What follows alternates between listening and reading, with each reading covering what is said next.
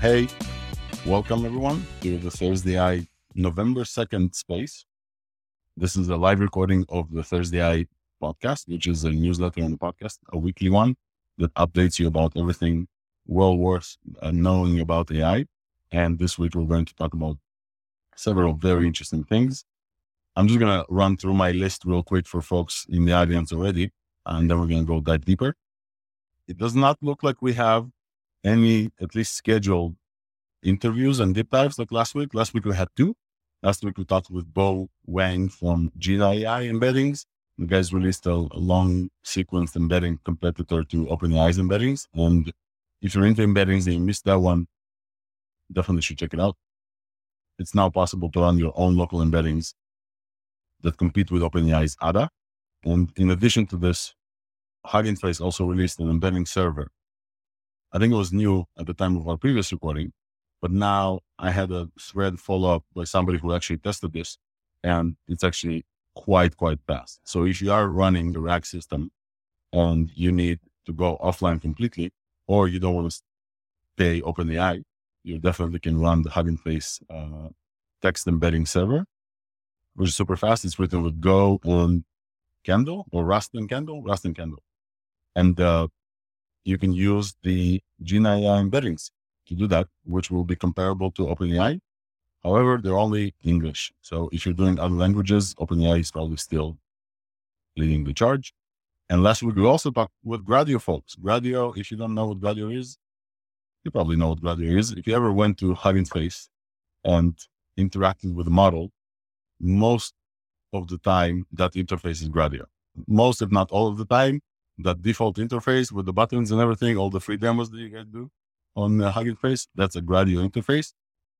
It was great to have the, the team here, Abubakar, and I think even we had, we had the celebrity in the audience. I don't know if you saw AK.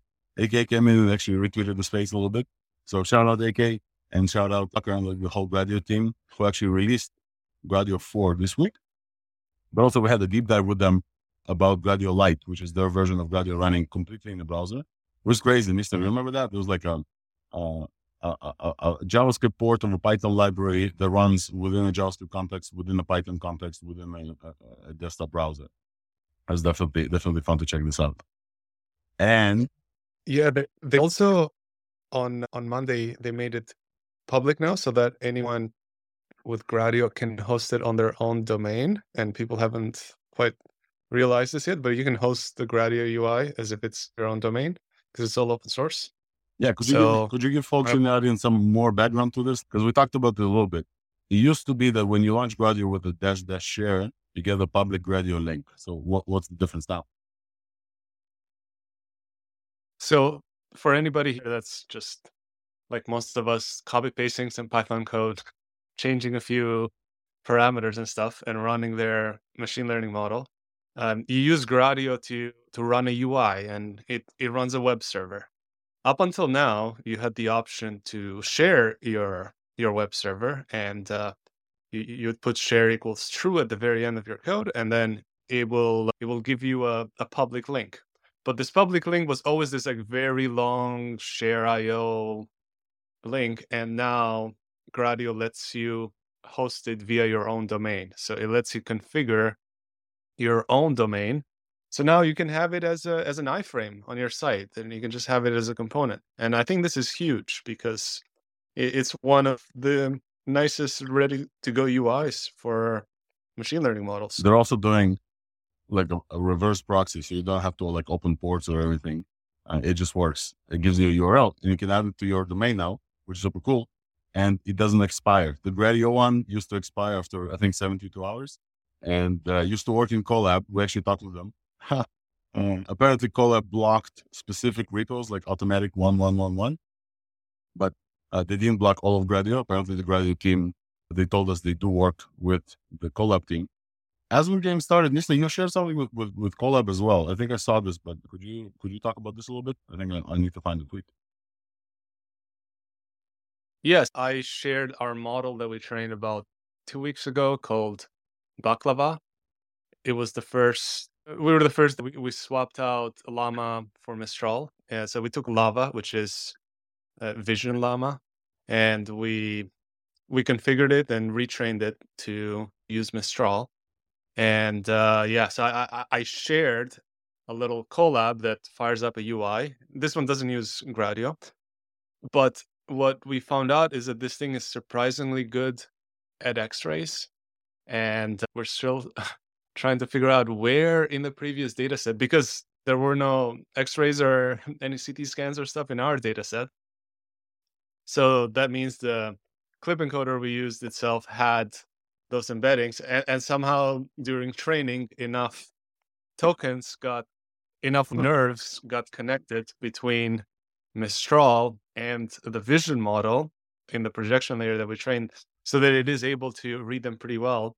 And I actually had some people send me their uh, just on their own their full body MRI scans, and uh, it it did surprisingly well at at picking up what their radiologist had picked up. So in my case, he had two like three issues that was supposed to pick up and picked up two out of three of them. Yeah, you can use my Colab code for that. I also also posted one for an even smaller model that runs on three gigs of RAM, and that's uh, LDJ's Obsidian. It's built the same way. So Obsidian and LLaVA are built the same way. Just Obsidian uses the stable LM 4B, which is a much smaller model, and I I, I made a six bit quantized version of that for anybody that that wants to grab it. See if if you guys run it, it, it doesn't work, just DM me or better, just tag in public. Then I actually have. It's always it. yeah. It's and, always uh, better yeah. to tag in public. Yeah, we're gonna talk about Obsidian Capybara in just a few moments, but definitely check out Nisten's work. Nissim, I think I it to the top. The Baklava Vision, the Bridge X-ray of quite incredible. All right, folks, and I think it's official. Let's get started with ThursdAI, November 2nd. Welcome, everyone. Welcome. We're here every week to keep you up to date. Uh, we stay up to date so you don't have to, is the motto. But if you want to, and you want to tell us the cool things that you found over AI for the past week, definitely use the chat comment button. It's weird on X, it's like on the bottom right. You can comment on the space as we're talking, and you can uh, also ask questions. ThursdAI is here every week since GPT-4's release on March 14th, and we've been covering everything from open source LLMs. We have quite a few folks who actually train and fine-tune the models. One of them is, is now on stage, and other will pile in. Hopefully, maybe we'll see Emozilla and Tiffany and some other folks who do like the, the big models and the releases. LDJ, uh, Nisten just mentioned, also may, may come in and talk about the, the model that they've trained. We also talk about big companies, APIs, and and different things. So Microsoft and OpenAI. Quick note here: next week is OpenAI's Dev Day. So next week on Monday, November, I want to say sixth, is going to be OpenAI's first developer conference, and I'm excited to share with you all that ThursdAI and Latent Space Pod, that many of you listen to both of them, we're going to collaborate. And actually, we got approval from OpenAI to bring you Twitter Spaces from the actual event itself. It's gonna be super cool. We just need to find a table. They told us, hey, you can do it from the event, but we don't have a table for you. So we're gonna have to find like a quiet spot. Those of you who, who heard us during the AI engineer event, it was tricky with the noise, but I think we'll we'll manage to find a spot over there. And we're going to bring you a discussion, maybe pull in some folks from the from the conference as well, and th- that's going to be very very awesome. Very excited about this, and I'll actually, sh- you guys are the first who are hearing this, and then I'll share uh, a post about this after the space. And yeah, the only two podcasters in the world that are going to get access and actually do a space and a podcast from there Latent Space and Thursday. I, I couldn't be more proud. And I'm very, very thankful to everybody here who like made it happen and actually supported ThursdAI. Um, this is this is incredible that this happens. Really, really incredible that this happened. Uh, so definitely tune into that space. It's going to be wild. If you have any questions that I can go and grab people. Apparently Logan is not going to be there. He has like a wedding or something. So we'll need to we need to get connected with new OpenAI folks. I will also ask them about, hey, how is it that I'm getting the cool ChatGPT stuff the last out of everyone? And is there like a faster queue that I can join? I don't think they will say yes. We also cover big company AIs all the time. One of the things we, we cover is definitely the more, how should I say, big company like Claude and Anthropic and Microsoft, like all these things.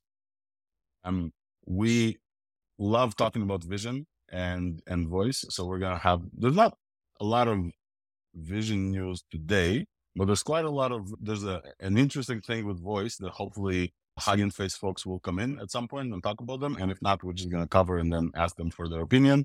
Hugging Face released some cool stuff around voice and, and, and ASR. And we're going to talk about that. We also talk about AI art and diffusion. And we sometimes have folks who are like into this. I know there's spaces that are dedicated to diffusion models, stable diffusion, Midjourney, etc. We're not dedicated to that. We'll definitely cover the most important things out there. So Arthur, we're going to cover some stuff from Luma today and from Stable Diffusion. And we don't usually talk about policy and everything, but this week it was unavoidable. So I guess we'll start with that and we'll cover the EO. If if you've been living under the rock or if you not have been terminally online like most of us, you probably didn't see this. However, this week was huge for AI regulation discussions around the world, not just in the US. So this week started on Monday with an executive order signed by President Joe Biden and Kamala Harris probably signed this as well that talked about AI and regulating AI and building up a framework on the government. It was a frenzy on Twitter. Many people started like freaking out before it actually happened. Some people released some stuff before it happened, considering that, hey, open source may be banned. There's also a bunch of takes. Obviously, as Twitter, the first one to make a take may win the public opinion court, right? So many people just said, oh, open source is doomed, whatever. And it's just important to know that all of this happened and happened fast. Biden and the, how should I say, the White House, Biden's White House, uh, let's say administration, they used the Defense Production Act from 1970, I want to say, that allows White House at the time of extreme need, like a war or something, to actually do some stuff and, and get put things in production. Very interestingly, this kind of loophole was used not only for war stuff and support around the world of the US, but also for regulating AI. So this like definitely raised an eyebrow of, of, of, a few folks. And I want to share that I've tried to read as many takes, quote unquote, takes on this as possible. And one of the more, how should I say, takes that I've connected to is from AI snake oil. And I'm going to share this to the top of the space. And if you don't read AI snake oil, it's definitely, definitely recommended. You may remember them from you guys remember we talked about GPT-4 getting dumber and we discussed that it's not actually the case. And some folks from Databricks released a, a paper that said, hey, GPT-4 is getting dumber.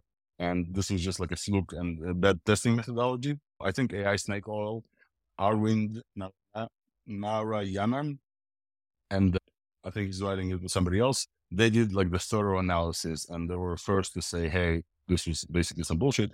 And since then, I follow AI Snake Oil and I pinned it. I hope I pinned it to the top of space if you guys can see it. And if not, I'll find it later. They definitely, definitely dove into the executive order. What's there? So basically, there is a whole mess and array of different requests for frameworks. A lot of it, just a, a huge amount of it is, hey, okay, we listen to all the lobbyists, and yeah, folks, the lobbyists for AI in, in the government are coming, and they're gonna do what the, the the lobbyists in the government do. They will they will hop on everything, and they'll start creating think tanks and group meetings and like all these things. So that's definitely coming, unfortunately for AI as well. But also, there's already some restrictions around compute, which many folks in the industry did not really love. That it's a specific type of compute. I think they mentioned 25 to the power of something flops and if your big trainings goes to that level, then you have to start reporting.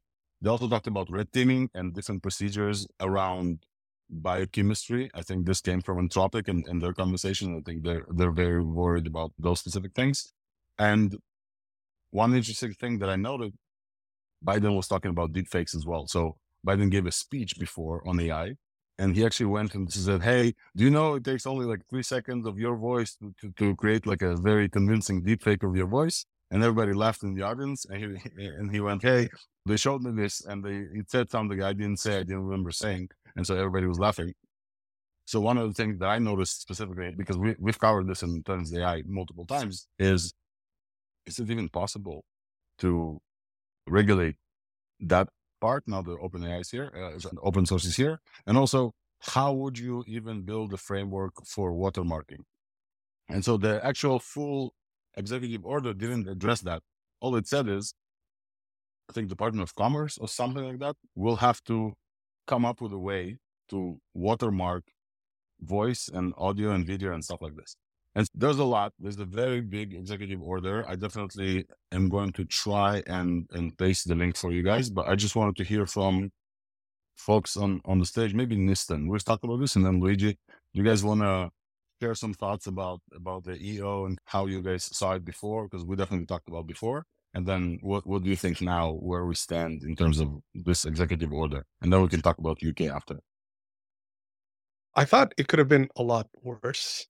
So it, was pretty optimistic. So let's let's look on the on the good side.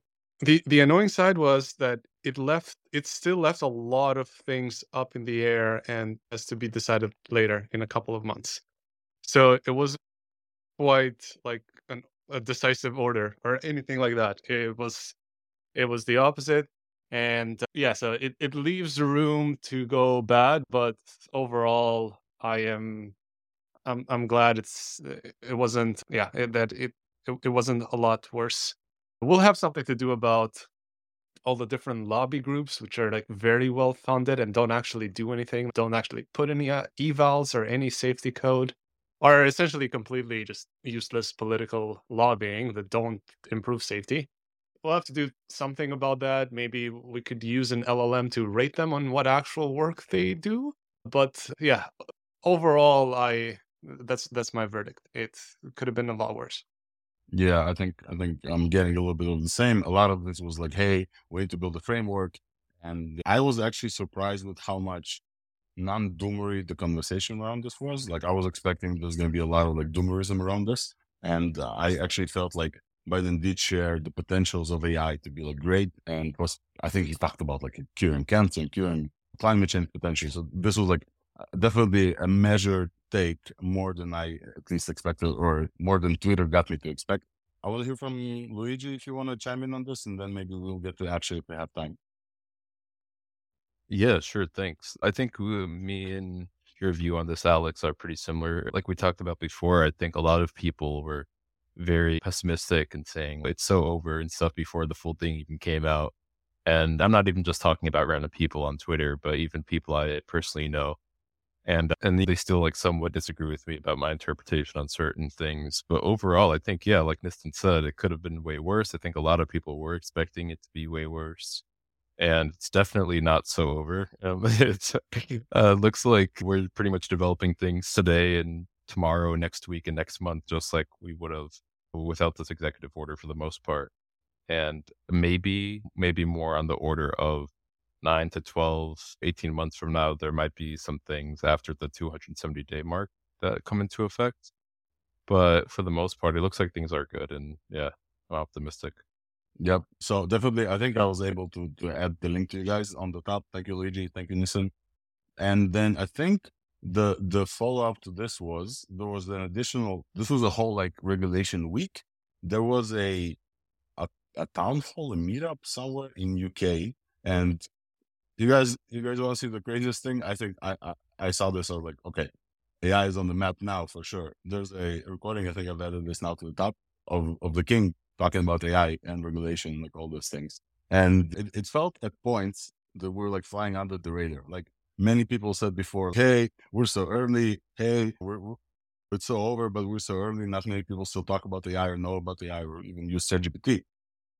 And here we have like in the same week, we get the executive order talking about AI, which definitely was. I don't watch the news, but I assume this was covered by mass mass media, even though I don't know how big they are compared to X now. Mm-hmm. But also in the same week, we got a summit in UK, and here's the King of England talking about AI eh, and AI safety, and they're running an AI safety summit in UK, and Rishi Sunak, the the I think fairly based Prime Minister of England, I think I think he's based at least, talking about AI regulation, and we saw like Elon Musk flying in there, and folks from from Anthropic were there, Dario Amodei.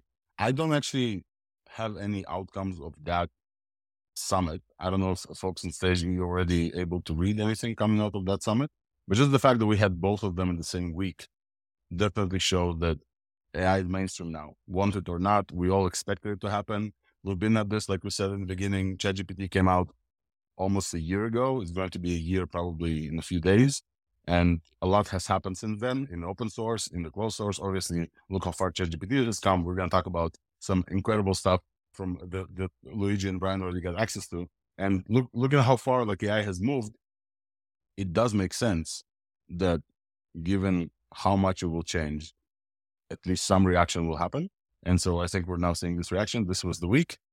And in response to all of this, another tweet I want to share with you guys. In response to all of this, Mozilla actually released a the future of AI governance open letter. And so I want to share this as well. And I want to encourage you because I know some folks on stage here and some folks in the audience already signed this. Mozilla has known, actually, I haven't signed yet.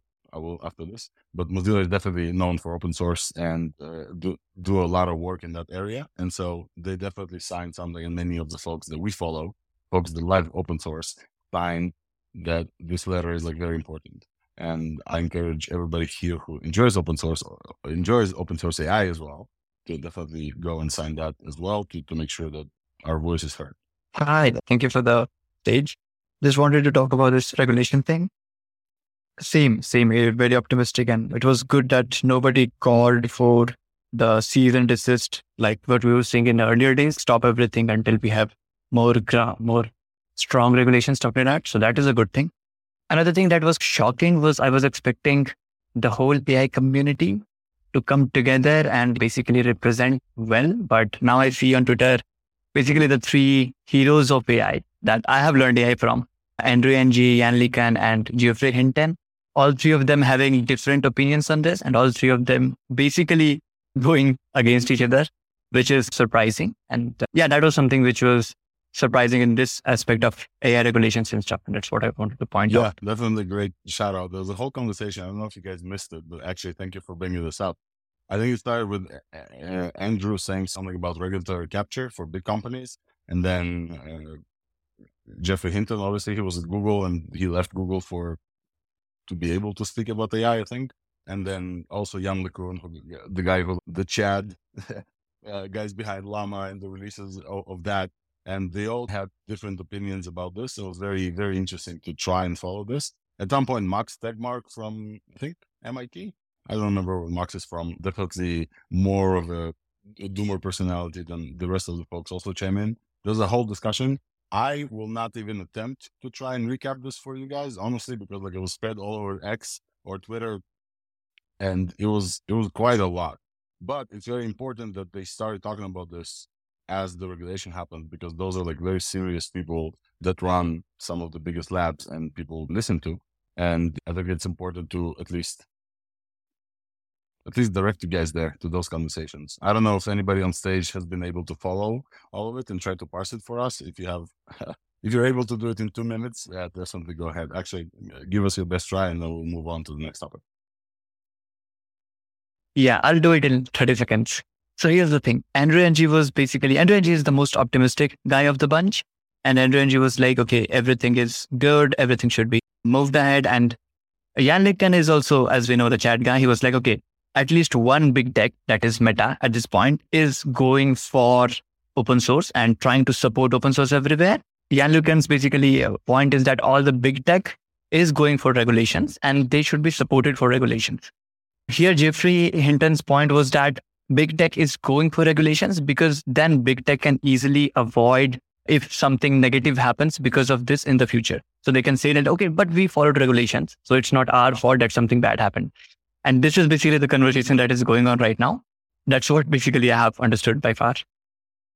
Yeah, so definitely worth following. And then I pasted something, but it's from uh, mass media. So definitely try to read the conversation yourself.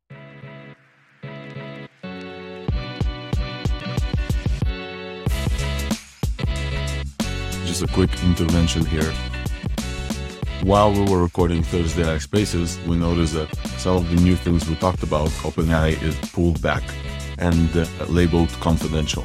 And so I've edited out the introduction of who and how saw this, but the conversation, the rest of, of the conversation about the new ChatGPT tools is kept the same. Um, and we're hoping that OpenAI will release this to everyone very soon. Basically, if you have the ChatGPT Plus version before this new release, you're now you're able to switch between modes. So your default mode probably already has Vision. I think they released it to 100% of people, so you can upload images. Then you can switch to browse with Bing. If you guys remember, they took away the uh, Bing browsing and then put it back. And there was a whole thing. Why did they take it away? Is it like too dangerous to connect it to the internet? Then at some point, some of you, and then now all of you probably have access to advanced data analytics, uh, uh, formerly known as code interpreter, which is a way for ChatGPT to actually have code running ability. So it writes code and then executes this very agentically. And then Nisten and I and LDJ, like some other folks, we, we dove in significantly into code interpreter as well. It's a very powerful feature, but I think many people did not use this uh, almost at all. Many people didn't even know that it's there because it's like a hidden drop down and it's not even on mobile. And I think the last thing that was released to many folks is DALL-E 3, which is also under drop down. So all these tools, you had to switch between them and none of them had the same context. So you weren't, you, weren't able to use them in the same conversation. And then you got access to this new mode that all of them are combined. Basically, uh, they turned ChatGPT from all these different modes into one where it basically has eyes via vision and can draw via DALL-E. You can access the internet via Bing and you can run code via advanced data analytics and you can actually ask it to do all these things one by one after another and the context is shared. I think it was like super, super, super cool. And one example I think I shared on top is we, we, we tried to do as many cross modalities or cross modes things as possible, right? So we had some crazy people recommend some, some incredible prompts in, in Discord. And I want to ask maybe, let's start with Luigi and then Brian and Nisten. What are you, some of your favorite kind of combinations of these powers together in one prompt? What, what like stood out to you that you're not able to do? Yeah, so there's chatting with PDFs or chatting with a file, which a bunch of wrappers, people are joking how the wrappers that were exclusively doing that are maybe dead, depending on how simplistic the features were. But yeah, now I can actually just uh, literally I in one of my examples, I think I tweeted about, I put the Mistral technical report PDF into just uploaded it to the chat and I made sure to actually name the file as well, not anything related to Mistral so that it might not you can't use the assistance of the title. And I just asked it about different things like, hey, what benchmark scores in the in the paper did this get compared to this, or how much higher did this score compared to that? It was actually able to go through this big PDF, it looked like it was reading through it and everything and giving me really accurate results, even after I checked to make sure it wasn't hallucination or anything like that. And then the other thing is with PDFs, even testing like 100 page PDFs, if you remember, is able to read things on page 75 very consistently.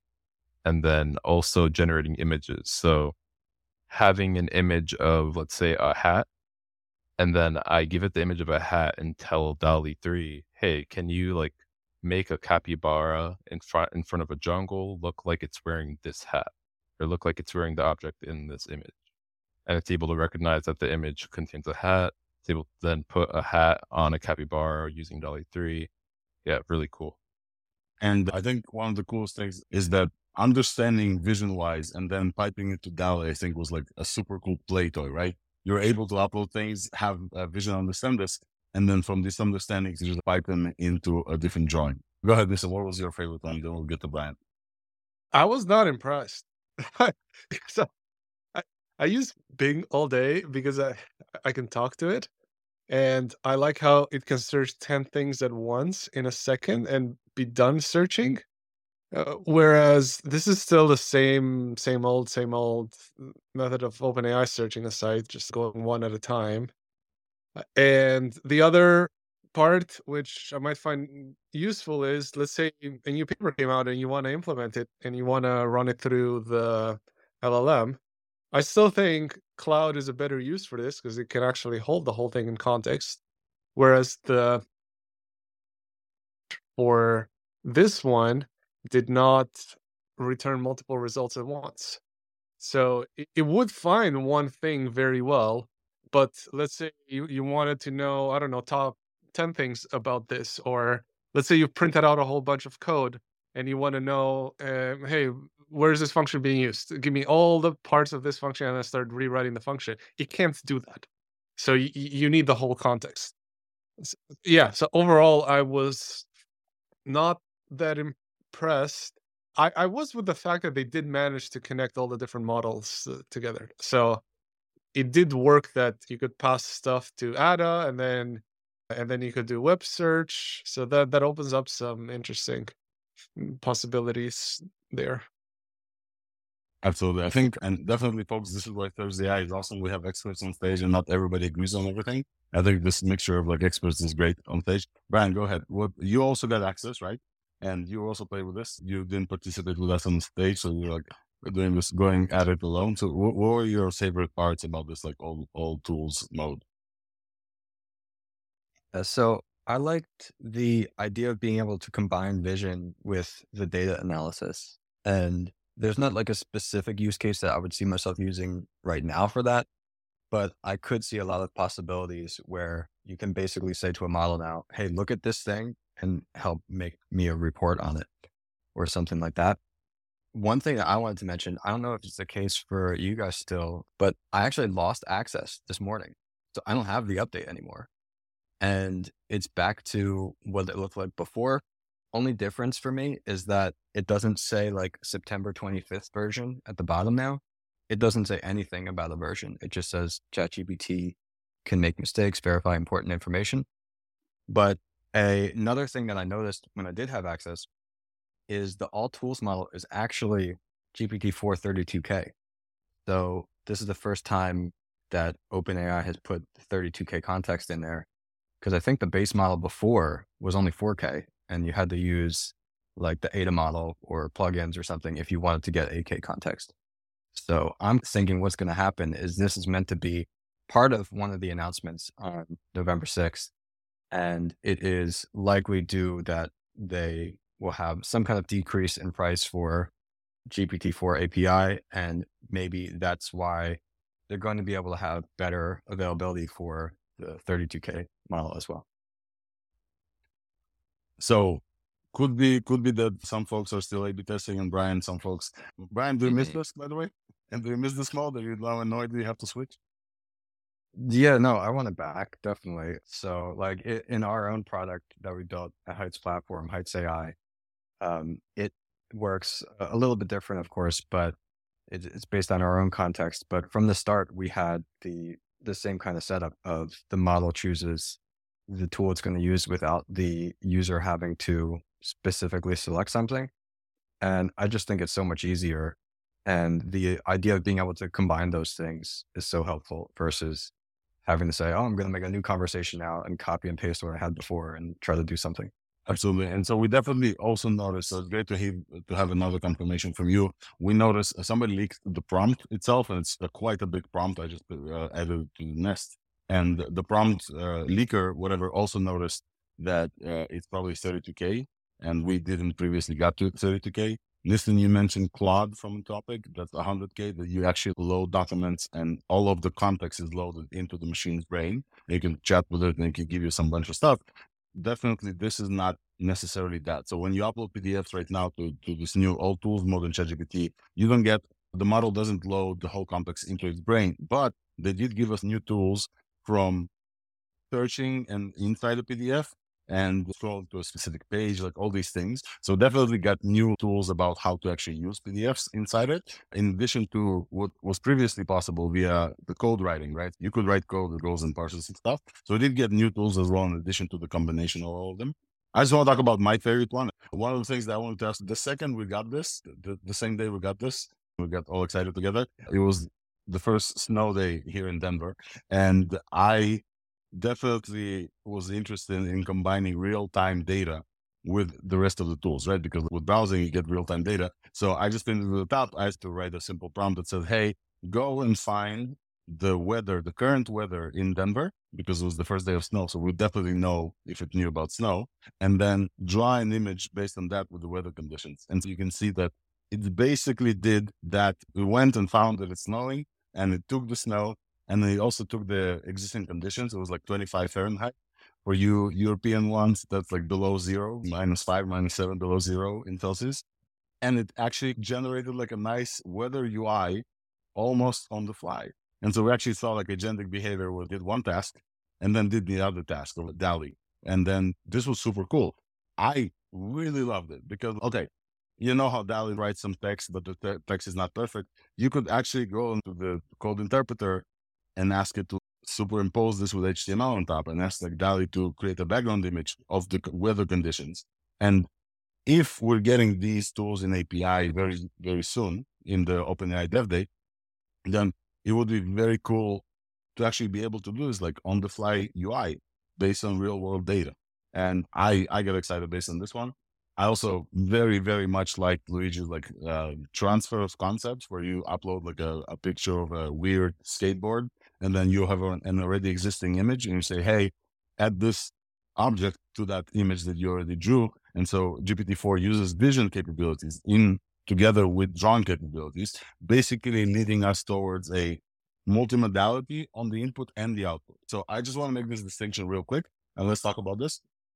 Uh, previous multimodal models that we've had, including LLaVA, they were multimodal on the input. They could take text or image or both, right? You could upload a text and ask, ask with upload an image and, and have some text that asks about stuff about the image. This is multimodality on the input. DALL-E or ChatGPT with DALL-E mode could be multimodal on the output, whereas Midjourney is still just one modality, it just outputs images. ChatGPT with DALL-E could output text and images. So that's multimodal in the output. And this new mode is I think the first time that I saw an actual production product that you can use that's multimodal on the input and the output. It doesn't matter. You can provide an image, you can provide text, text and image, and then on the output, you can get the text and image as well. And I think we're going to this era of what I call MMIOs, a uh, multimodal input and output models that can generate images and text and possibly sound. If you use, I don't think it works in this mode yet, correct me if I'm wrong, but if you use ChatGPT mobiles, you can also talk to it. So that's another modality that it accepts. I think it's super, super cool that we're stepping into this era. And I'm, I can't wait until the open source catches up as well towards that. I think we covered most of it. We're actually getting some incredible breaking news and Emozilla is in the audience. And I think Teknium just, just added this.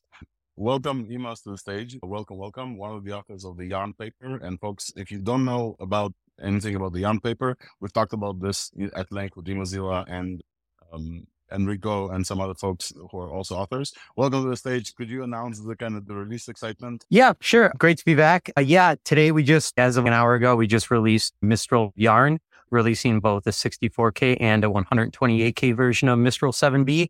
And basically what that is, is to summarize, it's, it's a way to take an R, the yarn method is a way to take an already trained model. We did it originally, in fact, with Llama 1 and Llama 2. Now we've done it with Mistral. Take a model that's already trained and essentially, I don't like to use the word trick, but do some special stuff, some, some special deep learning stuff to make it be able to deal with much longer context windows than what it was actually trained with. Because of some peculiarities in how the embeddings inside of the models that we use today work. And the embeddings are the, the positional embeddings are the things that tell the model the ordering of the words as you're in, as you're doing the inferencing. The models often incorrectly learn the embeddings, and it that is what causes the model to stop at whatever its trained context length was. What's interesting is that perspective, this wasn't necessarily, it wasn't necessarily true that this would happen. In fact, when people first created the models, they thought they would be able to deal with arbitrarily long context, but just because of some peculiarities in the way it works, the models learn to like basically stop with the with the amount of data they were trained with. What we did in the Yarn paper was essentially study how can we do a little bit of post training to unlearn that behavior within the model while retaining everything else, while, while not changing anything about like the world knowledge of the model. We did this originally in Llama 2. Today we announced it. Uh, we released it with uh, Mistral. Uh, another exciting piece is that also yesterday, uh, support for Yarn within Llama CPP was merged. So any tools that are using Llama CPP can use Yarn models now. This is really exciting because Llama CPP has the best quantization, in my opinion, like the best options for quantization, particularly like their quantization method shrinks the model, the, the VRAM requirement by like about a factor of four with pretty minimal degradation. And when you, when you combine, when you take that and you use Yarn, you actually start to get like accessibility for long context within compute requirements that would be within like an average person, right? Like this is on your video card. So being able to use four and five bit quantization in Llama CPP with long context really unlocks it. And what's even more exciting, I would, oh, not more exciting, but what I am excited about is just the robustness of the Mistral model itself. You know, I worked I've been, you know, using it all all the time, like as we've been working on this. And it's really, I can I could say, having done the benchmark, we've worked with it, that it really is essentially equivalent or very slightly better to Llama 2 13B. You can think that we released Llama 13, Llama 2 13B yarn. Look, guys, yeah, you can use the 128K, but you're going to need 128K 13B is the best, but you're going to need a lot of VRAM to do it. Now we have essentially equivalent performance in a 7B, and we can quantize that 7B by a factor of four using Llama CPP. And suddenly, like you're essentially looking at like a 16x reduction in VRAM to be able to do long contacts. So the inevitable march of, of open source progress continues. Yeah, and we're we're excited to to be a, a, little bit a part of it. And we haven't announced this anywhere, but I'll, I'll, say it here too. We're actually in the process right now of training Yarn Llama 2 70B. So we are about a fourth of the way through the training run right now. We're doing some checks right now just to make sure it's working right before we because it takes a lot of compute to train 70B models, but we're also training and we'll be releasing soon the 70B version of uh, Llama 2. That's so awesome, Imaz. Thank you for coming up and thank you for releasing and working on this. So we've talked about the yarn paper, we've talked about rope scaling before, and I think that the last thing that you said about Mistral, I think this is like the whole community is gathering around this specific thing. And definitely the folks at Mistral doing great things. And it's so awesome to see that the yarn applies there as well. Were there any difficulties around this? I remember in the beginning there was like a little bit of a difficulty with yarn, uh, with sorry, with Mistral training. Were you did you end up fighting it in order to get it to work? Uh, yeah, we did actually. Yes, we also tried to do. It came out and there was just a lot of back and forths trying to get the training to work. There were several bugs in the Transformers library and Accelerate that needed to get worked out, particularly a- around the sliding window attention mechanism, which is in a new a new attention mechanism that's inside of Mistral. I will speak candidly and say that that was maybe not done correctly, or they post hoc added it in. It's not entirely clear that it was actually used at all during training. And in fact, in our models, we had totally disable it. And we also noticed that when we disable it, it doesn't change the inference when we use it. There was a little bit of confusion in the model architecture, what exactly was going on, particularly with the sliding window attention. And yeah, there were some weird things with like how the attention mask was calculated. Yes, there were some technical barriers that, that sort of, that caused this to take longer than we thought but we worked through it all and and it it because the model is so good, it felt worth doing. Be like, I'm like, I don't care what it takes. I'm going to get this to work because, because just the base model itself is, is just so good. But yes, we did run into very similar, similar troubles that other people were running into when the model first came out. That's incredible. So I wanted to talk about the Amazon tune before you released breaking news today that like you guys took it all the way to 128, which is more than Claude existing on this like very, very well performing model. Mistral Lite, I think they called it. Amazon fine tuned the version of Mistral Lite. Were you involved in that as well, uh, Imaz? I think I saw you somewhere there. I was not involved in it. That is using an earlier, the NTK aware method, which is an earlier method that the author, the lead author on Yarn came up with. It's also the model, the method that CodeLlama uses. And actually what we discovered was that it, it isn't like Yarn is just technically superior to it. And so it, although it is a lot easier to do the NTK aware method because it requires no code changes to the model. So it's, it's like an easier thing you do. Like ours requires a custom modeling code. So like it required updates to Llama CPP. We have to ship a new modeling code with the model. Whereas when you're using the NTK aware method, it can be, it, it's like compatible with the existing default model code because it's modifying only a single parameter that's already configurable the theta parameter within the rope embeddings. But what we discovered is that it just takes way, way more training to get equivalent performance with NTK than it does with Yarn. Now, Meta, when they released Code CodeLlama, eh, they have like infinite compute. To them, 50 billion tokens of training for 50 billion tokens is like no big deal, right? They were able to essentially overcome this by just spending the compute, spending the compute to train CodeLlama enough with the NTK aware method to get the long context behavior. Whereas with Yarn, we didn't have, we only had to train for like a billion tokens. Right? I think we, we did it a bit more for Mistral because we wanted to be really good. I think we trained for 2 billion tokens. So a, a serious, serious reduction in the compute that was needed.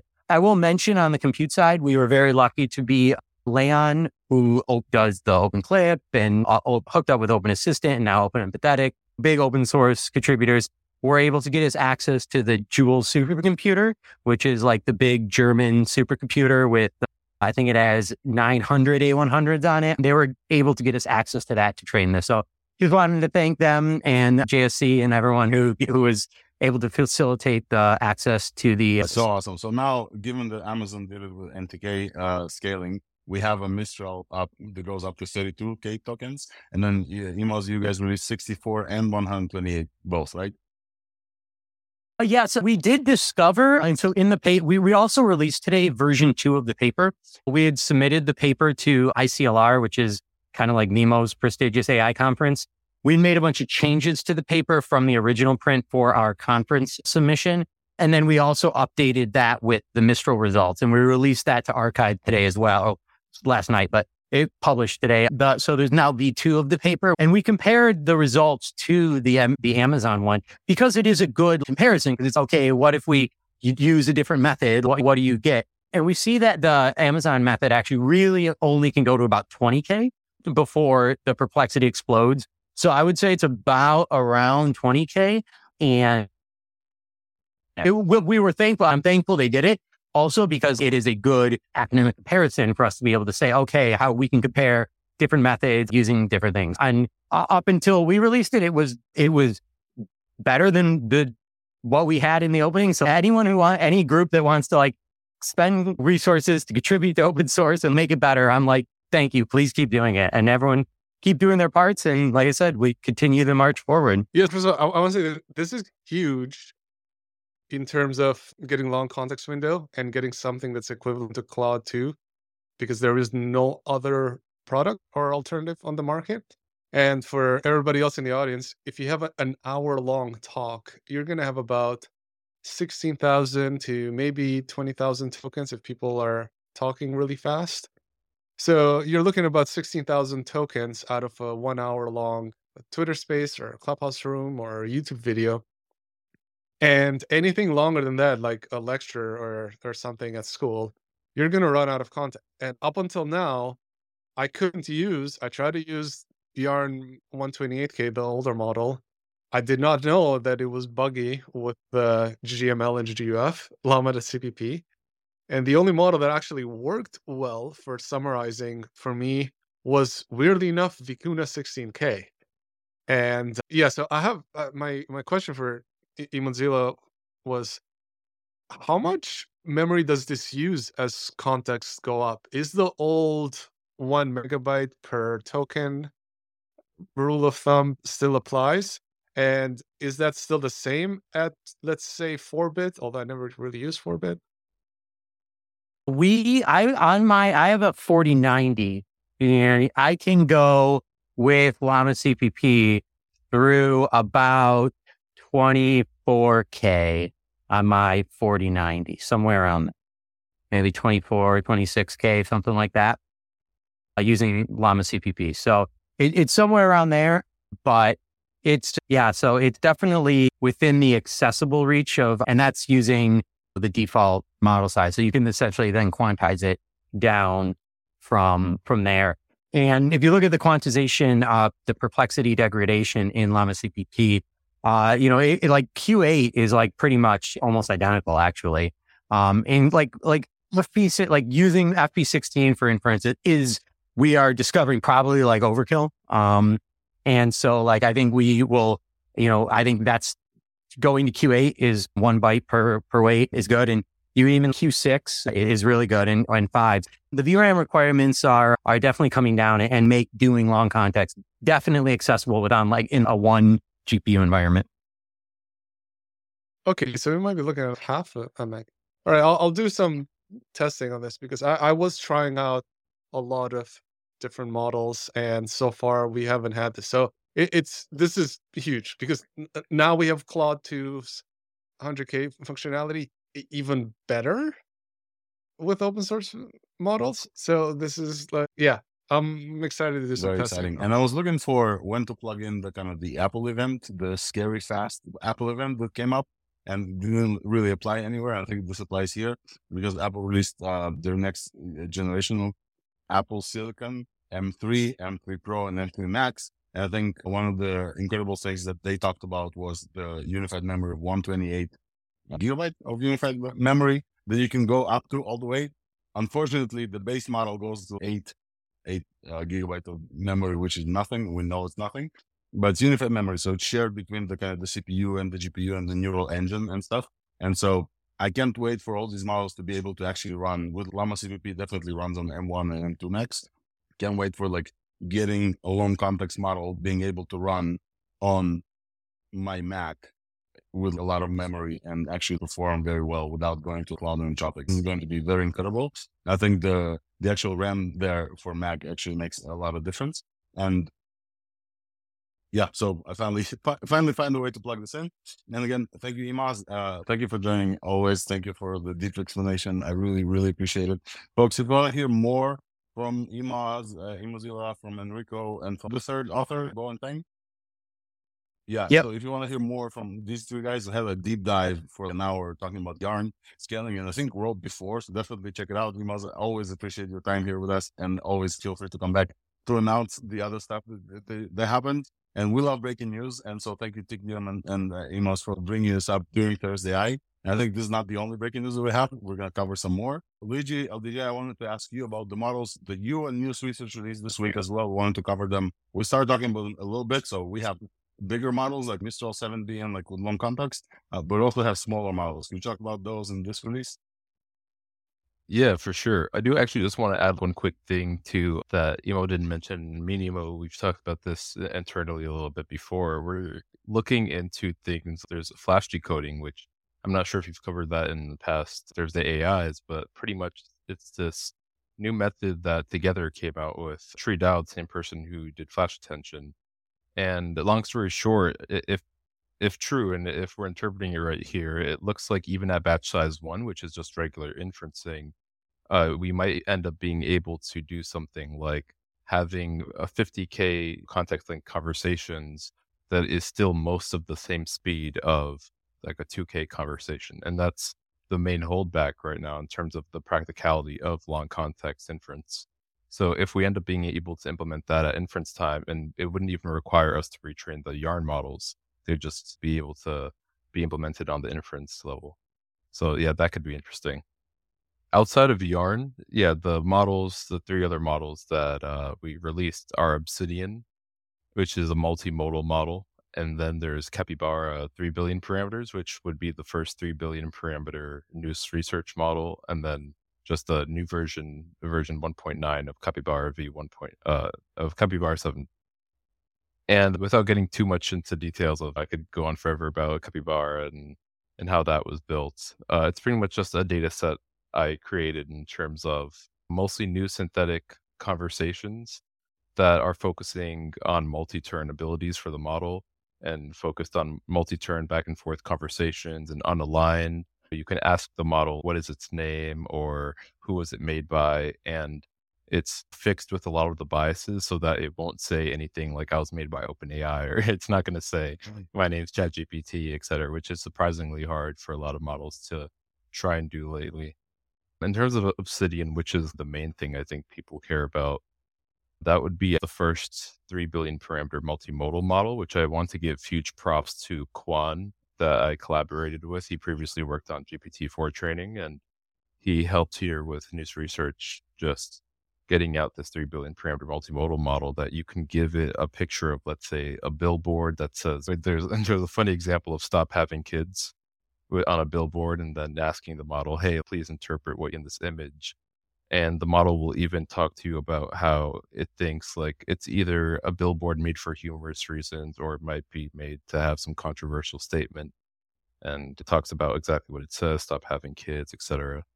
Yeah, I think I summarized things. Hopefully there's you have questions or think there's details I'm missing out? Alex? No, no questions. I just want to mention to the audience probably because we did talk about this in other spaces. I just wanted to make sure we're covering this on Thursday. I uh, obviously huge props to you for releasing like one of the smallest models in multimodality because we're going towards this world. I just wanted to mention to folks that there are tools to use some of the, so Llama CPP is obviously for coders. You can install quantized models, you can download them, etc. And I think Teknium was talking about LM Studio before. And I don't think the LM Studio still supports multimodality. And I actually don't know of a tool that supports multimodality or open source models that are also able to get an image. So how to actually use them, LDJ? Could you give an example? And Nisa, I think you have some. Yeah, actually, uh, yeah, actually, perfect timing. Just this morning, I was speaking with people, some some people from Hugging Face. They're working on getting a demo set up so people can just try and test out Obsidian and inference with it and upload an image with it natively within an interface and like Gradio or something like that that you can easily access through Hugging Face. And yeah, I think that'll be big in terms of people just really feeling how good you can have a 3 billion parameter model do these multimodality functions. I want to shout out, uh, first of all, Hugging Face folks. Also, Nisten, you, you had an easy way to do this, right? Yeah, now a whole bunch of people ran it and it, it, it was fine, but some had errors. If you have it, just DM me in public. But overall, I used Llama CPP to set up a web server, download, made the 6 bit Q6 versions of it. If you go back on the on the jumbotron on the second thing, yeah, if you're on, on Linux, just copy and paste that whole command, tweet as is, and for most people, that has just worked. If you do anything else, you're gonna probably run into trouble and that will host an entire UI. It will start the web server, and then you just open your browser. So it's basically copy paste that, press enter, open your browser, 127.0.0.1, 8080, and hit enter. That's it. I love it. But don't do anything else because you're gonna break. Yeah. Uh, and uh, that that should just work, and it's a really nice UI and and stuff. So yeah, people have had good luck with it on Mac and Linux. So yeah, until there's a much there's like a, a hosted one that people can just host on Hugging Face so, and stuff. But you don't need that much RAM for this. This runs in like literally three less than three gigs it's of RAM. It's a tiny model, and it's incredible that this tiny model understands as much. I think it has some OCR capabilities, where it understands text, and so it's really, really great, folks. And multimodality is coming like fast. We talked about ChatGPT leading the charge, like multimodal input and output. And now we're getting like tiny models with like multimodality built in. We are waiting for tools to pick up as well. So like LM Studio, GPT4All, all these tools, we're waiting for them to add. So if you know some people there, definitely tell them like, hey, we're excited about multimodality. Yeah, I actually did let Yags know, the creator of LM Studio, and he's looking into maybe certain things. But I actually did want to mention, yeah, I forgot to talk about earlier how it can actually run on iPhone. It's small enough and fast enough to even run on a non-pro iPhone at, at pretty decent speeds. Theoretically, once the the code and frameworks are up and running. And I also did want to mention, do plan on training Capybara on Yarn? And I guess theoretically, it wouldn't be out of the question of having Obsidian based on a Capybara Yarn model. So honestly, that could be out. Capybara, a Yarn Capybara could be out like tomorrow or the next day yeah, so we'll see on that. That be that would yeah. be super super awesome. So we also covered this previously. So I'm not going to go into details, but the whole concept of evaluation for multimodal models, the whole concept of context window for multimodal models, where like you now provide uh, tokens with like image based tokens, etc. So like all, all, these concepts we'll have to wrap our hands around and start fig- figuring. Also evaluations for a model that accepts text and imagery and doesn't do captions but does answers about these things. So all these things we've, we've covered before we're probably going to go uh, deeper into this. So if you're excited about multimodality definitely ThursdAI is the place for you. And i want to discuss on the topic of open source ai this last piece. I know we've been on this for a while but i think it's very important. Let's talk about CodeFusion guys. Let's talk about CodeFusion not that much time ago i think a week ago or something microsoft released a new paper called CodeFusion, a pre-trained diffusion model for code generation, where they said that they trained a tiny model. And by tiny, I mean like, I think 75 million, not billion. So we've talked about the tiny capybara 3B. So that's 3 billion parameters. They trained a model of 75 million parameters based on not that much data as well. So I think like 800,000 instructions or something. Yeah, less than a million, which is very small. Overall. Which beats a 20 billion or ChatGPT 3.5 Turbo. Now, the whole internet exploded because the one thing they mentioned in this paper, there's like a table of comparisons. And one of the things they mentioned is the ChatGPT 3.5 Turbo is actually 20 billion parameters in size. And everybody's, oh, wow, this is a paper from Microsoft. This must be true. And now we finally know the parameter size for ChatGPT 3.5. And I don't think we actually know the parameter size for 3.5 because this paper was taken down from arXiv. this paper was like pulled, and I think Luigi, you saw the comment. So could you talk about the comment? Uh, yeah, I could probably try and pull it up fast too, but a comment pretty much said something along the lines of, "We're retracting this paper because it was we incorrectly assumed that it was 20 billion parameters because we pretty much saw it in a Forbes article. That's not exactly what it says, but things along those lines. And then it actually links the article that they were like originally assuming was accurate information and it was like a, an actual Forbes article from a few months ago that just seems like a journalist randomly claiming the GPT 3.5 is 20 billion. Parameters. I was really, so really like, into this because like mm-hmm. how Twitter works.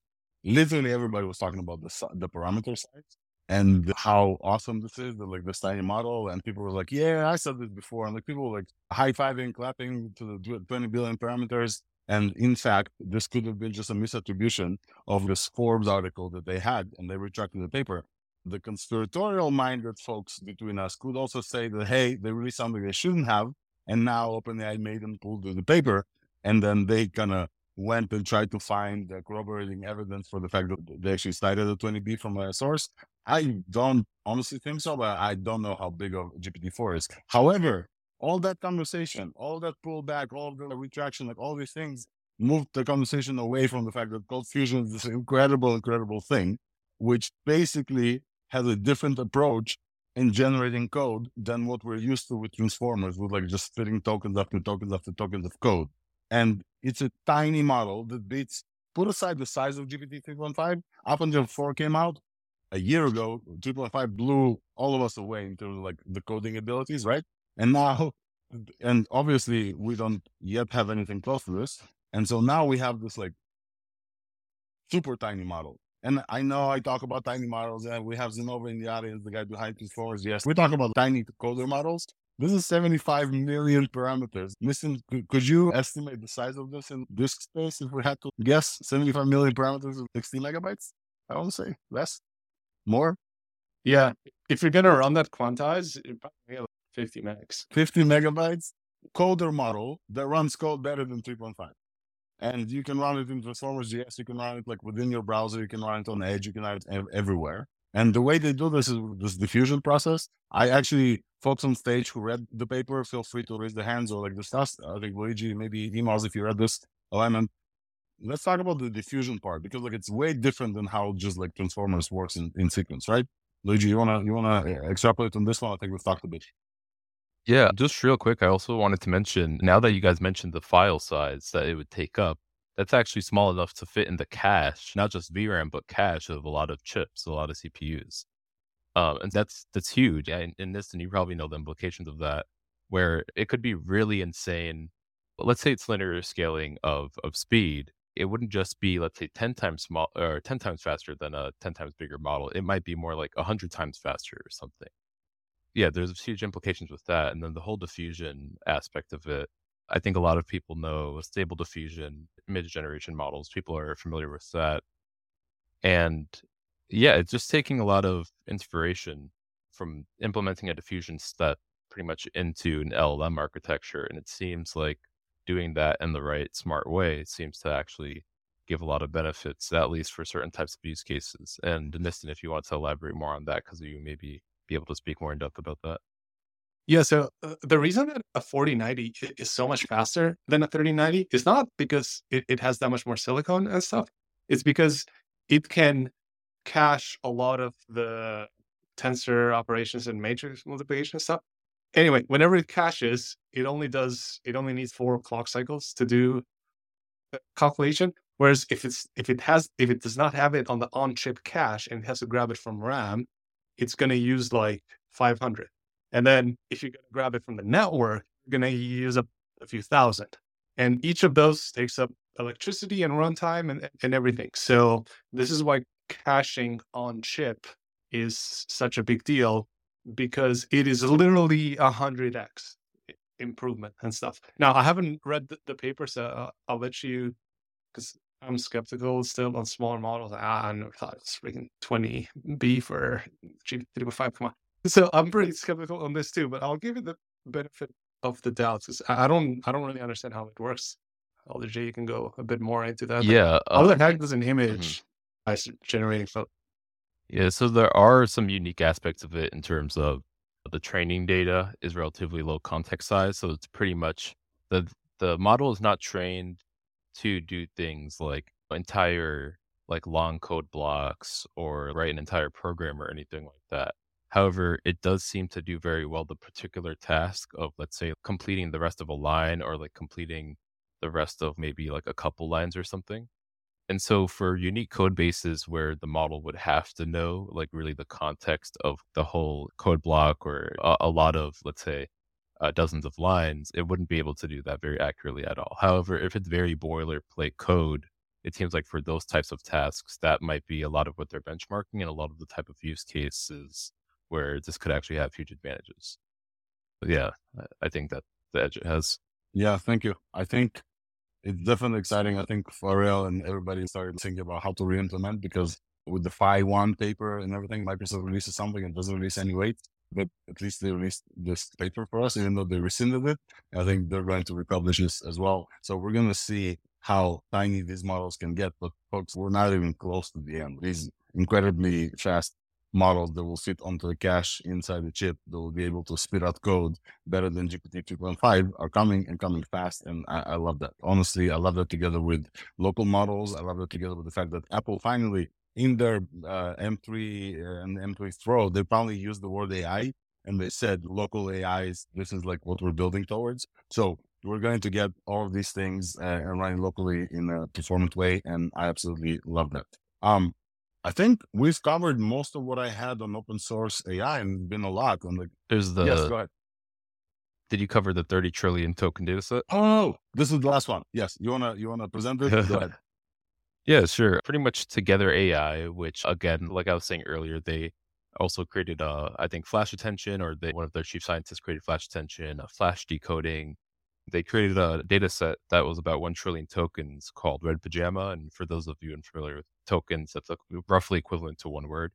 Roughly about 100 trillion, or sorry, 1 trillion words within this data set. And at the time, that was already some of the biggest out of any publicly available open source data set that you could use.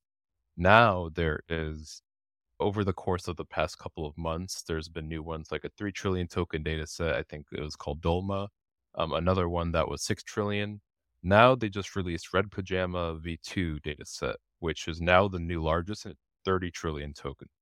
That's a really big deal. Theoretically, if you train a 30B model on 30 trillion tokens, that's enough to actually get probably a lot of the full potential of a 30B model. And it's this is very massive. Yeah massive, massive news because, especially because there were some feelings eh, among some people. They're like, "Hey, are we going to run out of tokens?" in here, together, released a, a, whole bunch of new tokens for everyone to use. I think I saw somebody that they said there's 30 trillion deduplicated tokens, and if you distill them to very, very high quality, you can get one, one, one trillion. It's just like an insane amount of code and, and, and text that we can use for or guys, you guys can use I can report on it of, of open source to train and give give us way better models and smaller as well because it's not only the parameter count the counts it's like for how long you train it as well. I think you must said you kept training it for better quality as well. And yeah, a lot of tokens in open source now available for everybody who wants to who, who wants to train and fine tune their models. I do have a little bit of breaking news in terms Let's of I know you like the term MM MMIO. So earlier you're saying there's not quite an MMIO open source model yet. However, LLaVA actually just released, or the LLaVA people released something just yesterday, it seems, called LLaVA Interactive. And so apparently it's three multi-modalities. It can not only input multi-modalities, but output them as well. And so it has, I'm not too familiar with this type of architecture, but apparently they're using, they're able to do image generation with the LLaVA Interactive model through something called a GLIGEN or the GLIGEN that's implemented. Maybe one of you other speakers in the panel know about that. and it's able to also perform image segmentation from something called SEEM, and along with just the typical visual chat abilities of being able to pass through an image into LLaVA. So yeah, this is like very significant, and I, I think it's self-explanatory. It can generate images now, as well as see images, as well as be able to segment an image that you give it, and a lot of possibilities here. Wow, wow, that's awesome. Literally breaking news because I was summarizing everything that we had before, and I was about to say that this MMIO, uh, multi-model input and output models, only existed in the I score uh, uh, scope, and now we're having because there were demos before people like stitching stable diffusion onto models and like using it via APIs. Mm-hmm. And now I've added this to the to the to the Nest LLaVA Interactive all-in-one demo for image chat segmentation, generation, and editing, which is super super cool. And segmentation, uh, I don't think OpenAI does segmentation yet. I think you can add on stuff like SAM, segment anything from Meta. So definitely worth checking out LLaVA Interactive. Can't wait to see if they have a demo. I don't know if they have a demo, but can't wait to see if they have a demo. Mm, yeah. And also, actually, I should maybe add it's not just image generation, but they say image editing as well, which you can't really do with DALL-E 3 or OpenAI yet. So I guess if you have segmentation and editing, if you're actually able to utilize both of those in a chat with LLaVA Interactive, then that could mean, for example, uh, you're actually like segmenting something from a certain image it generates, or you tell it to edit a certain specific aspect of something it generated. And then instead of doing DALL-E 3, which just tries to rearrange the prompts and stuff and regenerate, this might actually be able to edit a specific portion of an image directly by what you're saying. I can't wait to play around with LLaVA Interactive and kudos to the LLaVA folks. Really, they're, they're pushing the open source multimodality forward significantly. And yeah, exciting stuff coming. And we definitely talked about multiple times about how more helpful AI models will be once they join us in the real world using the eyes with the vision stuff, right? You'll be able to point your phone or whatever and the more local we're going to get them, the more tiny we're going to get them, the better they will serve us users and the less we'll have to go to OpenAI. Um, and I'm very, very excited about multimodality, as you guys hear in my voice. And LLaVA Interactive can't wait to play around with this. Thank you, Luigi, for bringing this up. And I do believe that now we're complete, unless there's anything else in open source. But I believe we're now complete, and we have a few more things to talk about before we close out the thing, the last thing that I wanted to talk about is we actually have Arthur on stage. Arthur, you recently joined the company called Luma. Could you tell us what Luma does and what, what new from Luma we, we can expect or was released this week? Uh, okay, so Luma AI is basically a 3D company, 3D AI company. And yesterday we had released a foundation model preview called Genie which uh, is a text to 3D model with free access uh, through our Discord. You can go to our company page, click the link, get invited, and try it yourself. And some results are pretty amazing. So yeah, a, a text to 3D is. I, I, I saw some example of this. I think Google released something before, but I actually played with Genie. It's super dope. It really like generates like RS for an elephant and a shape of a pig or some stuff like this. And I think because it's on Discord, it's very similar to how Midjourney and Stable Diffusion was in the beginning, where you get to enjoy other people's prompts. And it's also something that's very new, right? We didn't have a lot of text to 3D models. We had a bunch of previews of models. We had a bunch of papers for text to 3D, but I don't think I've interacted with text to 3D model via Discord. And this is re- really pretty cool. And I think there's an additional option to upscale or equivalent of an upscale. I'm not sure how it works. Uh, Arthur, maybe if, if you have anything to add there, but there's a way to make the, the first iteration better and then get like a high res result, right? Uh, yeah, we call it uh, refine, but I'm, I can't tell how exactly it works because I'm not in the research department and I haven't got to that yet. Yeah. If you press the refine button on the result that you like most, it will take some time and produce more detailed and more refined result. So, how is this different from? Remember a while ago, OpenAI released Point-E, and Point-E was was pretty bad at generating 3D point clouds.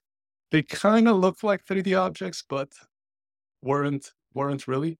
What are you guys doing different? And I'm I, I completely missed this. We just went in another direction, dude.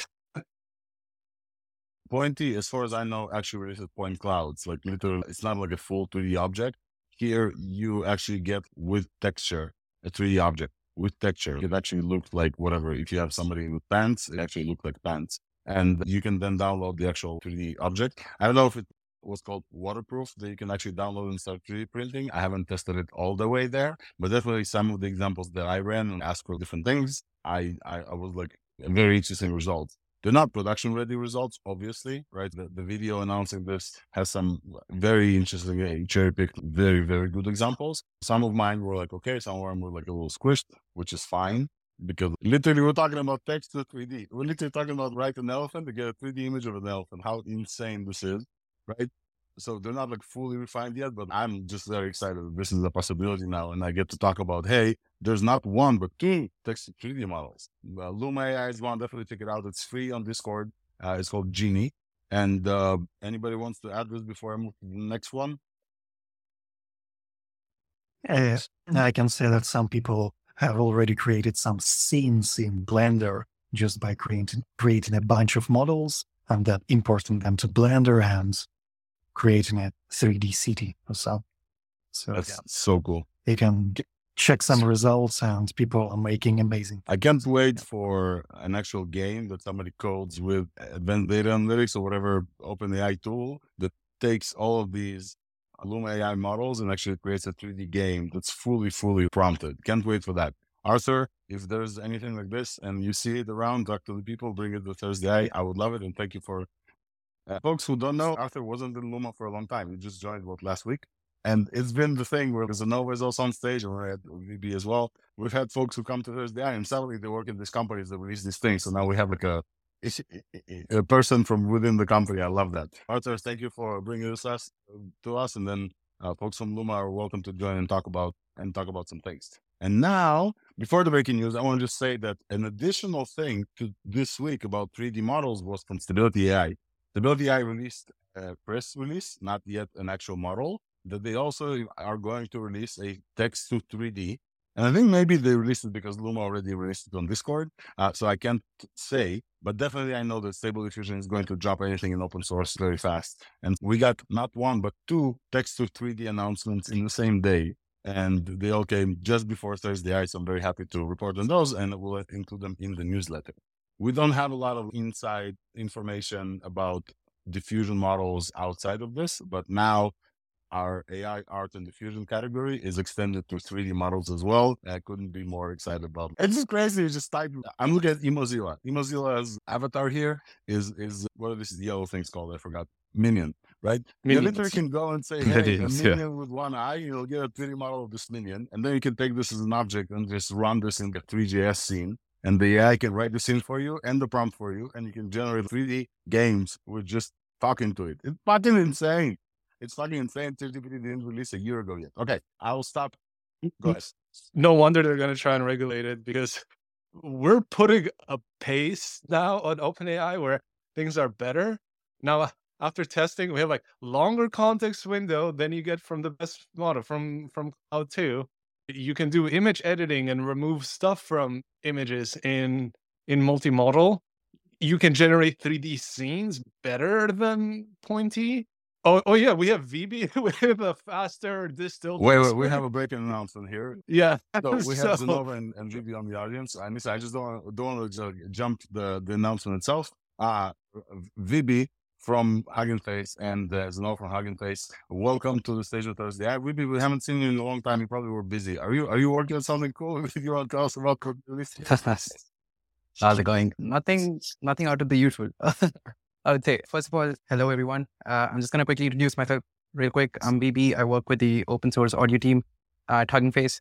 Um, primarily focus on transformers and also like on the adoption of transformers. Um, uh, yeah, I, I'll just take a sec to explain uh, what the model is, if uh, that works with you, Alex. Yeah, yeah. please, please announce Okay. your announcement. It will be super cool. All right. First of all, like all of this work that I'm going to be talking about is not mine. so this is of my colleagues whose name is Sanchit and Patrick. They worked on this this incredible project. The the project itself is Distil-Whisper. So essentially what they did was they took Whisper, like Whisper, which is a sequence of sequence more and is like a behemoth of a model, like insanely large and, and works quite great. They took that and they distilled it into a into a smaller model. Now, why does this? Why should you be excited about this? By and large, Whisper, just as the model itself, is is like a huge model, and uh, in terms of inference, it takes quite a long time to give you the final results, which essentially means that you cannot quite use Whisper for near real time use cases or just for transcribing large amount of data or audio. And so Sanchit and Patrick, they came up with the with the idea of distilling Whisper into a smaller model. This is not our first rodeo with distilling models. From those of you who've been around for a while, you would know that back in the day, we released DistilBERT, which was essentially BERT, but incredibly smaller and is still date used for a lot of on device stuff as well.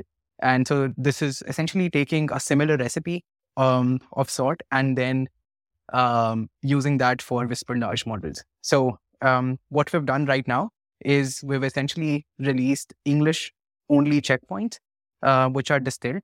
And you can effectively, if you if you look at any of our benchmarks, we were essentially able to transcribe roughly about 150 minutes of audio in less than three minutes.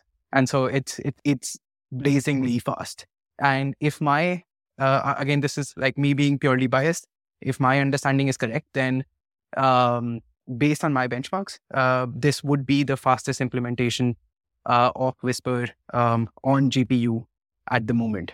Um, uh, and, and and just one last point. So as I mentioned, that these these checkpoints are English only that we're releasing right now. So we're releasing Whisper uh, Large, like Distil-Whisper Large and Distil-Whisper Medium, and and we will also hopefully, if the run goes well, then we'll also release a smaller checkpoint for this as well.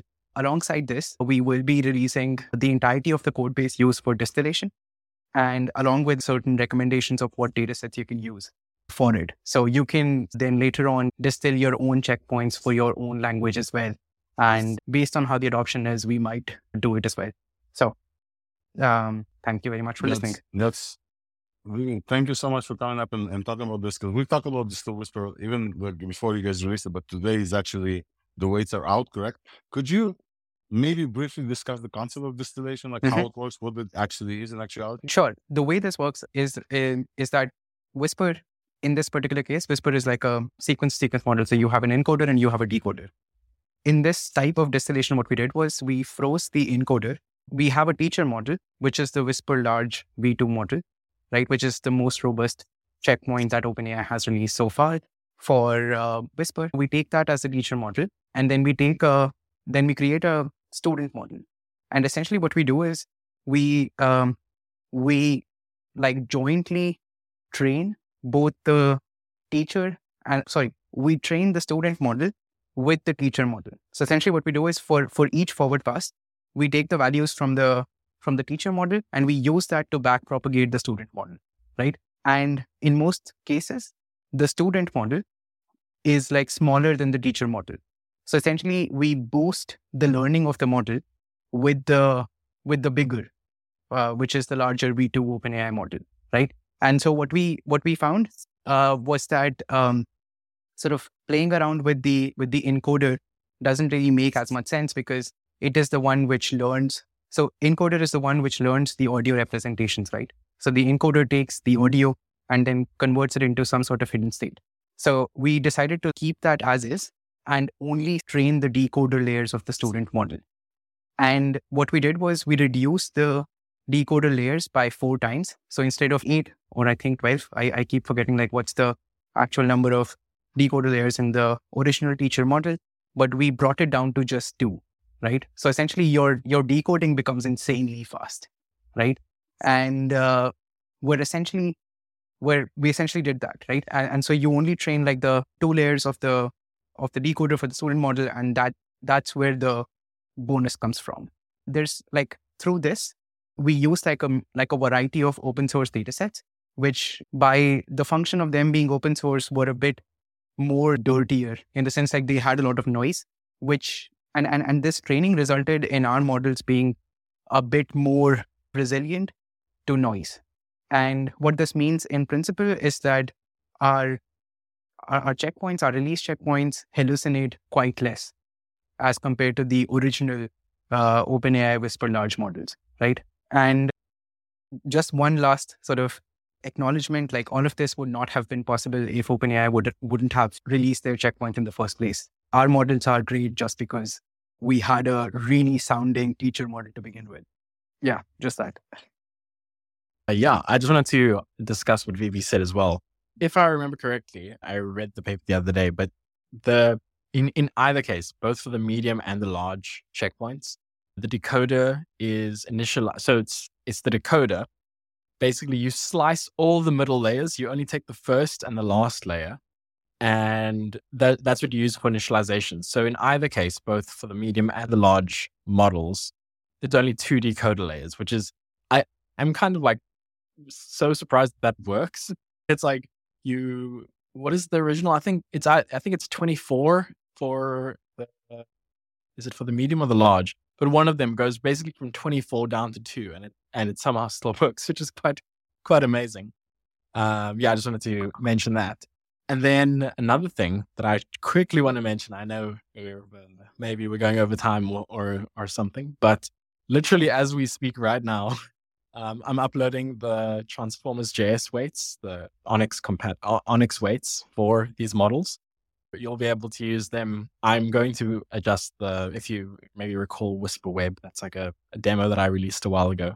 I'm going to add them as options so people can start playing around with it client side, running in the browser. And yeah, it's it's quite amazing seeing these seeing these models get smaller and smaller can we talk about file size here, Xenova? Because I, I, know that yeah, the sure. is very important for client side mm-hmm. inference. Could you give us like examples of yeah, uh, so large Whisper versus like large distill Whisper? Yeah, yeah, for sure. So the large original, so the original OpenAI Whisper, it's around 1.5 billion parameters, which is uh, pretty big.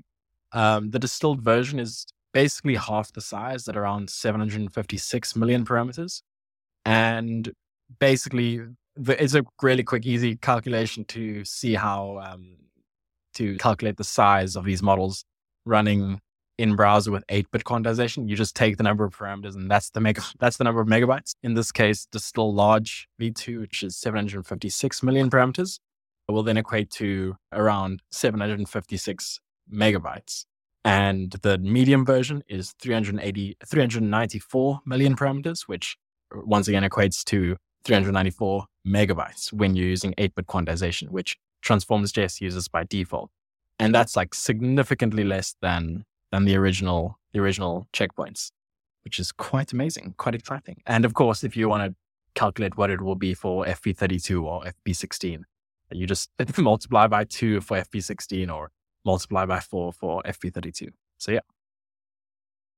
That's so awesome. And uh, VB, just one last thing. And before I think we have uh, uh, another breaking news from Alignment uh, from Austin. But uh, VB, there's also this thing, Insanely Fast Whisper, which is a framework I think that, that you helped mm-hmm. put. Could you talk about that? Sure. Yeah. It's it's essentially like duct taping bunch of techniques together. and this is uh, again, I want to start off with by saying that this is like work built by potentially thousands of contributors to transformers and optimum libraries uh, but essentially, like what we did over here was taking like the taking the the transformers implementation of Whisper, and this is like Hugging Face transformers implementation. And then I just went on like applying every optimization known to the known to to us and until the time like i was able to get like the fastest implementation possible. Like essentially this this is the again as per my biased benchmarks if you have a file or if you have some sort of audio file which is more than 30 seconds long then this is this framework would would be the fastest way to go on gpu right? And so essentially what we did was we took the whisper implementation we first loaded the weights in a half precision so in in fp16 and then we introduced the concept of batching so batching is essentially let's say you have a 24 minute sort of um, audio file. And then what what you can do with with with batching and especially like something that is available within transformers pipeline implementation is that you can uh, chunk this say 24 minute audio into 48 pieces or 72 pieces or you know as many chunks as you want to and you can process them parallelly. And we have a stitching algorithm sort of baked in into into pipeline, which essentially helps you stitch all of these individual parallelly processed transcriptions together. And that is where pretty much like 50% of the speed boost comes from. And then it took it one step beyond, and I uh, compiled the model with with torch.compile plus uh, with the better transformers implementation. Essentially, then we switched the uh, instead of using torch.nnn, uh, torch.nn, we use torch.transformer, better transformer implementation, which gave us like um, I think like about uh, 0.25x boost um, overall. So just to summarize, like with this, uh, if you're just using original Whisper weights, you would be able to transcribe something like 300 hours of, uh, sorry, 300 um, hours, minutes. Uh, I, I, I, I keep getting confused. Oh, sorry, 300 minutes of, of audio in about 10 minutes, uh, according to my benchmark. And again, if you on on the large one, on the large one, so so all the optimizations are on large. Of course, if you use medium, then it's it's a bit more faster. Um, you know, but like I use large just because I, in my experience, like large is the way to go when it comes to, you know, um, actually uh, getting uh, results which which I feel comfortable pushing out to the public Yeah. in terms of transcription quality. And yeah, so this is just on like original weights. Now, if you plug in like Distil-Whisper weights, then you go it you go down to about five minutes for 300 minutes of audio. And I feel now we're at a point wherein we can quite easily use, for example, the distill checkpoints for even like streaming inference for whisper. And that is also possible. And yeah, there's there's like much more stuff like coming this way, uh, especially around um, you know on device, on like on Macs and so on. So stay tuned for next week. Uh, hopefully, uh, if you manage to ship it by then. So yeah, Yeah, yeah, definitely. Thank you so much for working on this. Shout out some folks from Hugging Face, uh, as know, and VB, thanks for coming up and talking about this. Folks, check out Insanely Fast Whisper, check out Distil-Whisper as well. The whole concept of distillation we've talked about multiple times, even in GPT-4. Many of the models, many of the data sets that we're talking about are essentially the teacher model teaches the student model. VB saying, thanks for talking us through this and how it works in, in, in, in actuality. And super cool to see that we can get open source models from big companies and then train smaller, smaller models for specific maybe areas like English and get them like way faster because many people just transcribe English. Let's say ThursdAI. Every time I transcribe ThursdAI, that I know for a fact that we'll only talk English. So in 100 minutes, that's pretty much when we go all over, like overboard, overboard. That's not even 300 minutes. And getting this uh, um, under five minutes or 10 minutes is actually incredible with batching. So thank you for that. Um, I think, folks, we went over through all the updates of everything that was cool in AI this week. And thank you, everybody who joined. And I think we're just at the right mark of uh, under two hours. And so I think it's a good time for recapping the space. I just want to say a few things. First of all, it's incredibly humbling and super, super awesome for the folks who actually do the things we talk about to also come to the stage and talk about those things. Shout out Emos, shout out VB and Xenova and some other folks. Shout out Alignment Labs and LDJ and Technivis. It's incredible to have you here talk about the stuff that we would have covered anyway and go in depth with what this means. Uh, we also have folks from the actual companies like Arthur, and I, I find it like lovely to do this every week from week to week if you've been with us for the first time and you're in the audience and you like haven't experienced ThursdAI, this is what ThursdAI is all about. We cover news from all around kind of the AI ecosphere, from big companies to open source. As you've probably noticed today, open source LLMs and open source models generally is the sweet spot of what we're talking about. But also we cover everything from like diffusion models and now diffusion models and 3D and APIs. So big company APIs. And next week, I've already announced this next week, ThursdAI joins Latent Space and we're going to do spaces from the dev day uh, in San Francisco. Hopefully, I'll, uh, I won't be sick and I'll be able to fly there soon. And we're here every week discussing pretty much a lot of the stuff that updated. And oftentimes we have folks who actually go d- d- dive deeper and tell us about what distillation is or what yarn is. Thank you, Imaz, again for showing up and explaining and walking us through the actual things. If you notice something that we haven't covered, please, please DM or reply to the thing. This will go in the newsletter as well. If you missed any point of this as well, after I conclude this, then pretty much the same day there's going to be a podcast episode and a newsletter on ThursdAI News. If you're hitting my profile or ThursdAI, I think it's part of the speakers on the panel. Please follow that so you'll get all the links as well, so you won't get lost. We've pinned all the links to the top of the space, but all of them will also be like sorted in, in newsletter format. I just want to say uh, how awesome this is to feel that it's not even been a year since ChatGPT, and now we're able to say things to existence. We're able to talk things to existence. We're able to prompt things and build games and have 3D assets and edit images with fucking text like Luigi just said. Hey, and it seems to us because we follow this from week to week, it seems, oh yeah, of course, this is an advancement of what we saw a week ago. But still, it's insane. You can type a thing, you can just write, I want the sky to be blue, or I want the sky to be green, and there's a model like segments away and puts the green sky and then puts it back and it shows you the, this this incredible thing. We will not stop getting excited. We will watch the regulation stuff. We'll watch the doomerism stuff, but we'll definitely bring you the news with a, with a pinch of excitement as well, because this is what we're here for. This is what ThursdAI is here for. And I'm very happy to, to be able to even hold space for all these great conversations to happen. So if you like those, please join us next time as well. And with that, I want to uh, say happy Thursday to you. There will likely be more breaking news. Thursday seems to be the sweet spot of AI breaking news. And uh, with that, we'll probably cover them next week.